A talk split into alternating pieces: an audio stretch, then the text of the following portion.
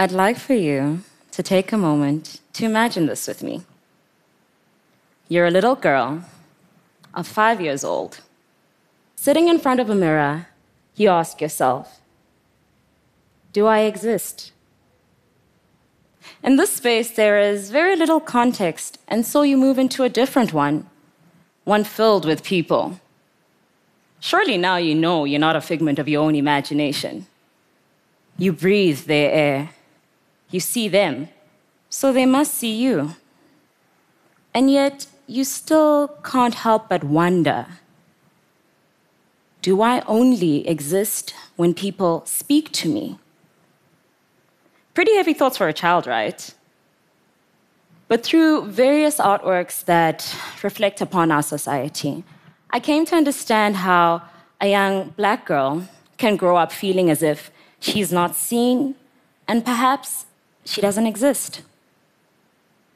You see, if young people don't have positive images of themselves, and all that remains are negative stereotypes, this affects their self-image. But it also affects the way that the rest of society treats them. I discovered this having lived in Cape Town for about 5 years at the time. I felt a deep sense of dislocation and invisibility. I couldn't see myself represented. I couldn't see the women who've raised me, the ones who've influenced me, and the ones that have made South Africa what it is today. I decided to do something about it. What do you think when you see this? If you were a black girl, how would it make you feel? Walking down the street, what does the city you live in say to you? What symbols are present? Which histories are celebrated? And on the other hand, which ones are omitted? You see, public spaces are hardly ever as neutral as they may seem. I discovered this when I made this performance in 2013 on Heritage Day.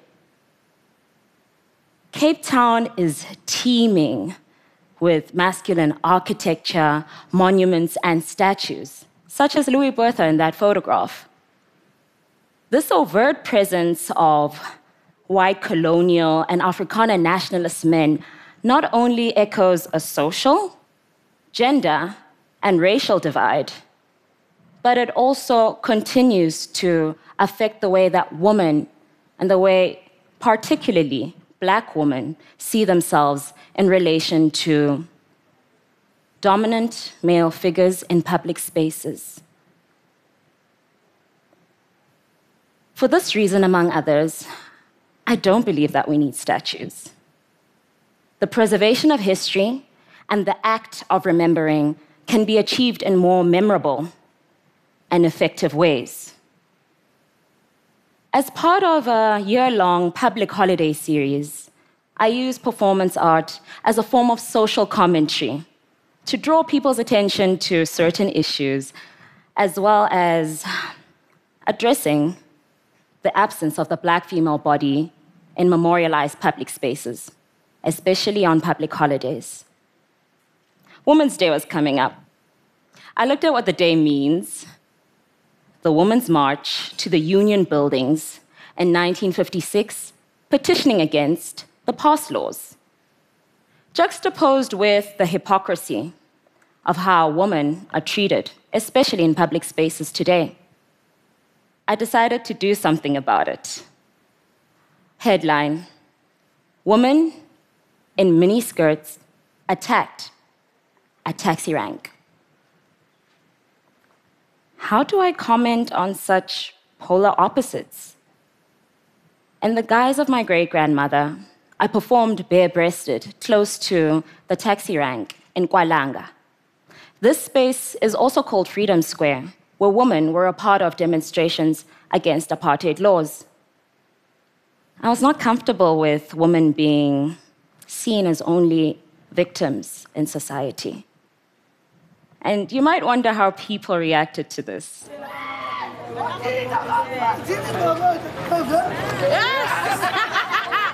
Yes!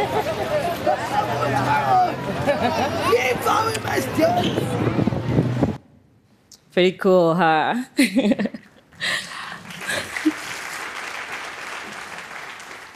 So I've realized that through my performances, I've been able to make regular people reflect upon their society, looking at the past as well as the current democracy. She's been there since 3 o'clock. Yeah, just before 3, about half past 2. Yeah, it's just a really hot day. And she's going to go on about when this happens. Very interesting. That's very powerful.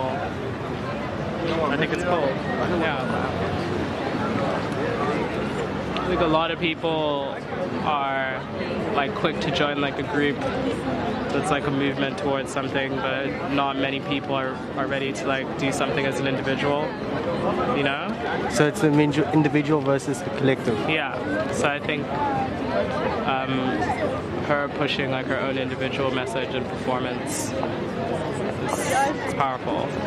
Yeah, I think it's quite powerful that she's doing it on her own. I'd be interested to know why she's using hair extensions as wings or whatever these things are meant to be. You don't know. They are wings, yes. Okay. With her standing there right now, I think it's just my interpretation that we are bringing the statue down and bringing up something that's supposed to represent African pride, I think, or something like that. And something should stand while Rhodes falls. I think that's what I'm saying. Yeah. Okay. Yes. Thank you. Okay, this is what is behind me. This is represent the African culture. We can't have the colonialists in our own countries. We need to remove all these colonial statues. We have to have our own statues now. Our African leaders, Bambata, Moussoueshwe, Kwame Nkrumah, all those who paid their lives for our liberation struggle. We can't continue 21st century and then 21 years of democracy having the colonialists in our own country.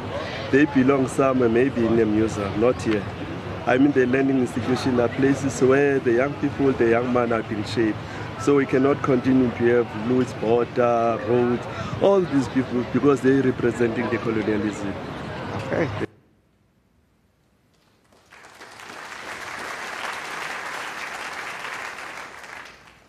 On April 9th, 2015, the John Cecil Rhodes statue was scheduled to be removed. After a month of debates for and against its removal by various stakeholders, this caused a widespread of interest in statues in South Africa. Opinions varied, but the media focused on problematizing the removal of statues.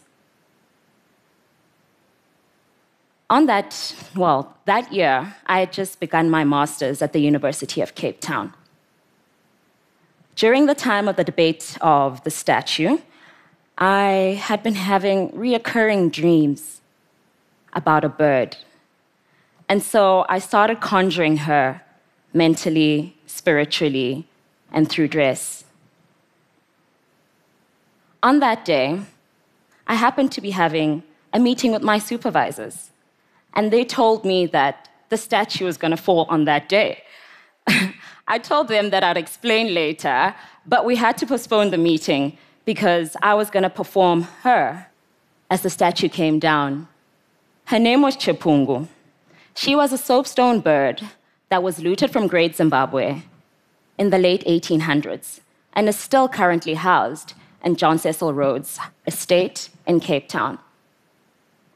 On that day, I embodied her existence using my body while standing in the blazing sun for nearly 4 hours. As the time came, the crane came alive. The people did too. Shouting, screaming, clenching their fists, and taking pictures of the moment on their phones and cameras. Chapungu's wings, along with the crane, rose to declare the fall of John Cecil Rhodes.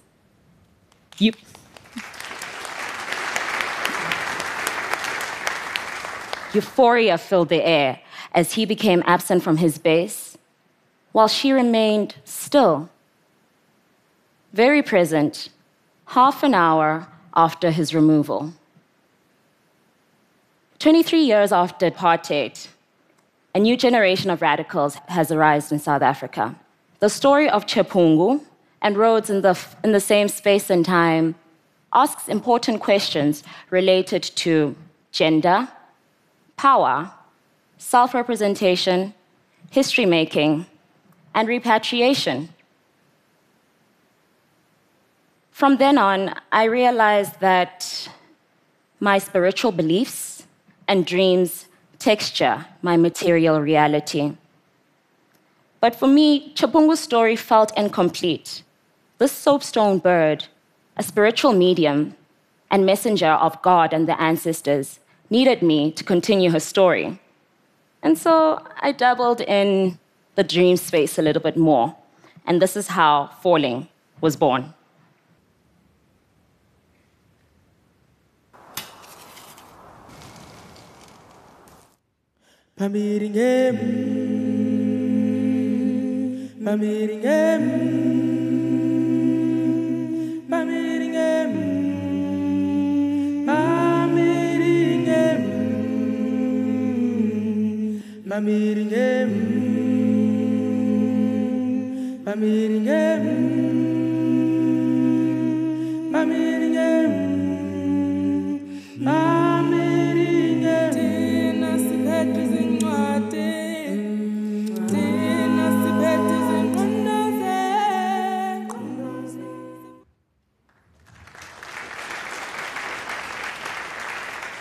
In the film, Zimbabwe, South Africa, and Germany share a common story about the soapstone birds that were looted from Great Zimbabwe.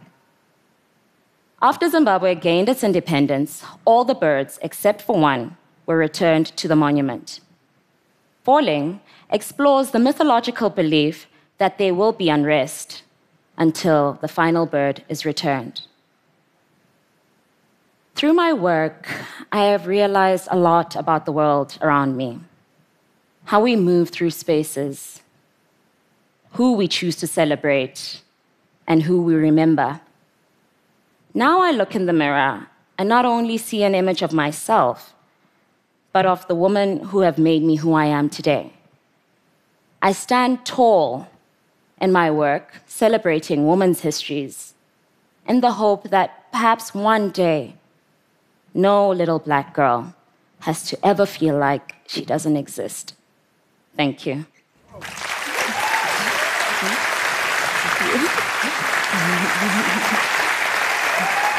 Thank you.